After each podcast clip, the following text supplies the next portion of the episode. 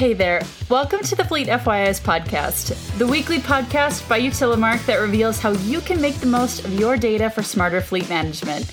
My name is Gretchen, and every week you'll hear from me or some of the industry's finest in candid conversations that will not only shed some light on over two decades worth of fleet data insights, but also some of the industry's hottest talking points and key metric analysis with the aim to help you better understand your fleet from every angle. But before we begin, if this is the first time you've heard our show, thanks for stopping by. I'm so glad you decided to come along for the ride with us. But I've got a quick favor to ask you. Once you finish today's episode, if you could take a few minutes to leave us a review on your favorite podcasting platform, we would really appreciate it. Give us a rating, five stars, I hope, or tell us what you liked, or leave us a comment or a question about what you've heard in today's episode. If we haven't yet covered a topic that you're interested in hearing more about, let us know. We would be happy to go over it in detail in a later show.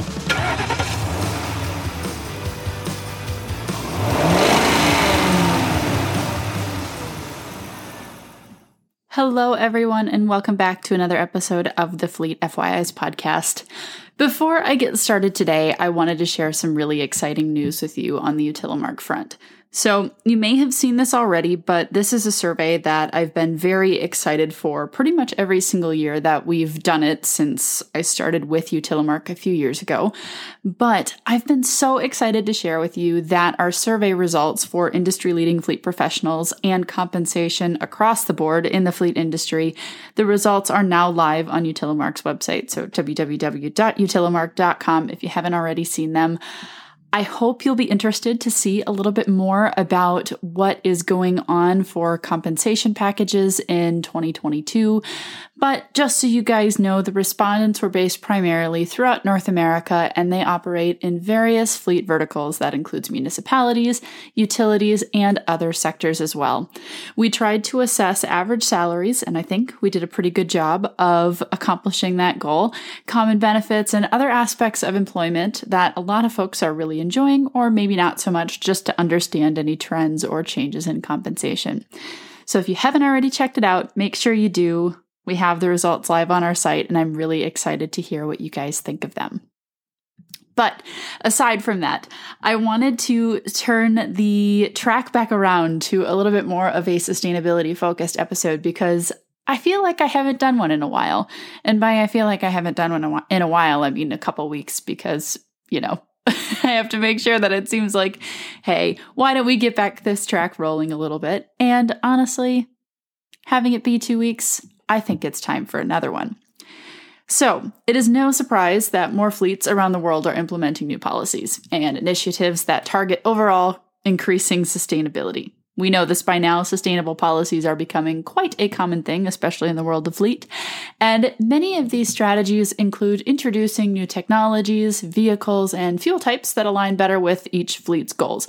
Because, you know, like we've said on this show before, sustainability strategies are not one size fits all. For some, EVs might work better. For some, it could be alternative fuels like CNG or hydrogen.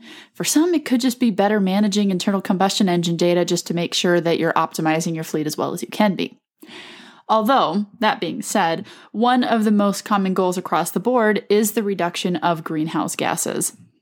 This can happen by way of idle reduction, switching to more eco friendly fuels, replacing internal combustion engine vehicles, or other sustainability strategies.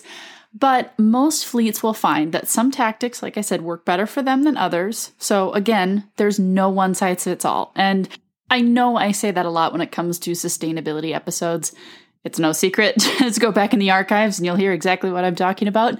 But the point that I really want to drive home, sorry for the bad driving pun or truck pun, the point I really want to drive home is that every single fleet is different. And that is the biggest part of this. You know, we want to make sure that everyone is making the right decisions based on their fleet mix and based on their organization and the goals that they have set in place.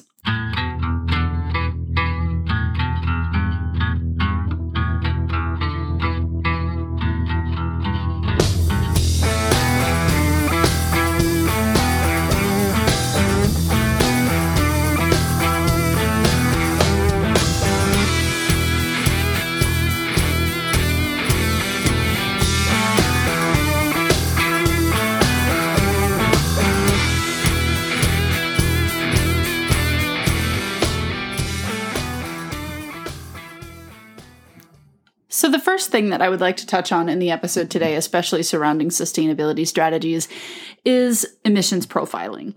And I think when it comes to trying to implement a sustainability strategy, especially around greenhouse gas emissions, a fleet manager will want an accurate understanding of their organization's emissions profile to know exactly where they are currently standing and where they would like to stand in the future. But to delve further into that, let's talk about what an emissions profile actually is. So, an emissions profile details a fleet or organization's total carbon emissions within a certain period of time. Now, this profile includes emissions from activities ranging from energy generation, fuel consumption, and other daily operations, and it's broken down into three levels, otherwise heard as a scope. You might have heard that before. Scope 1 measures emissions produced from direct activities such as fuel consumption by an internal combustion engine fleet. Scope 2 emissions might result from secondary activities such as facility climate control and electricity consumption, which will increase with fleet electrification. So, a lot of fleets operate in that Scope 1, bordering on Scope 2.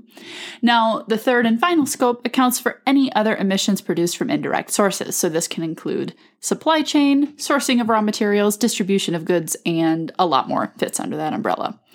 Now, as you can imagine, the process for measuring the emissions produced by primary, secondary, and tertiary activities can be just a bit tedious and a little unclear, and each individual activity can have its own distinct process for accounting for emissions. For a fleet uh, GHG reporting at Scope 1, for example, you need to take into consideration the types of fuels being consumed, the exact amount being consumed, types and amount of vehicles in operation, and the conditions of these vehicles itself. Sounds a little complicated, but bear with me here. Dozens of other factors and considerations can affect emissions output for each fleet.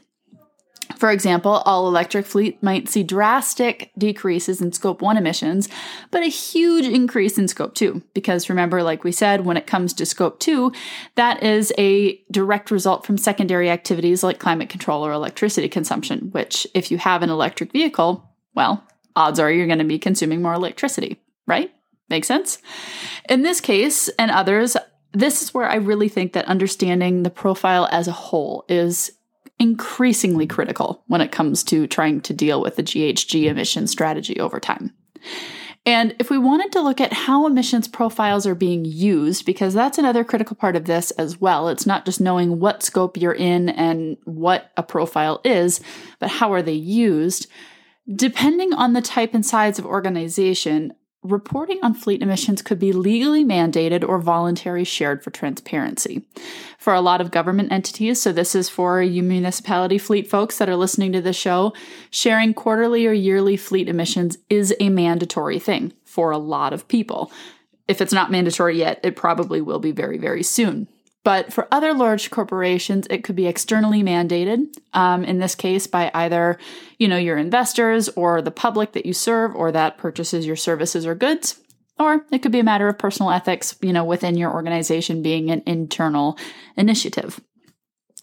The U.S. Environmental Protection Agency requires nearly 8,000 of the country's top greenhouse gas contributors to report annually on their emissions. This is another piece of that external factor I was talking about.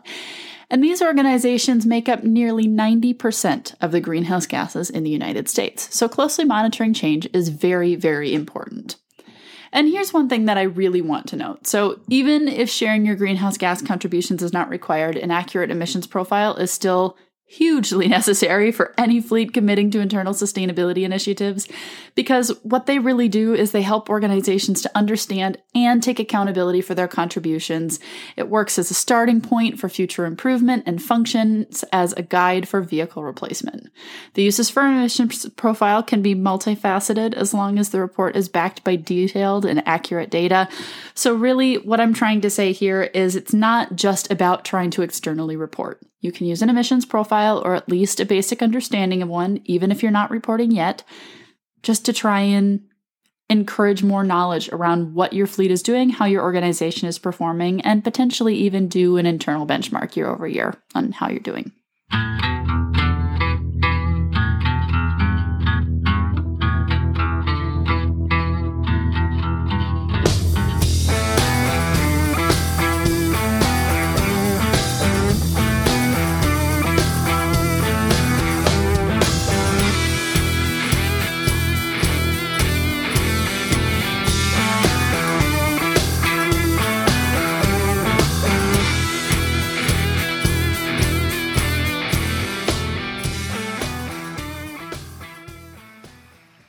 Anyways, I would love to hear what all of you thought of the episode today.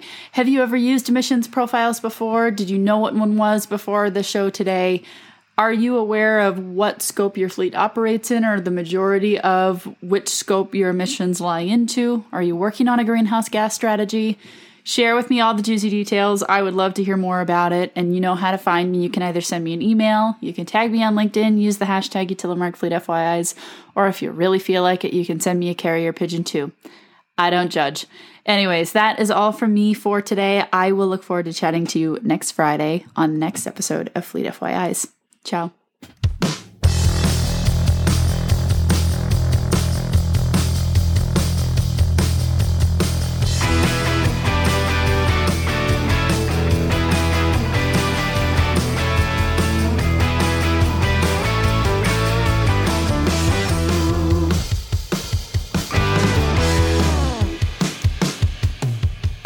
Hey there.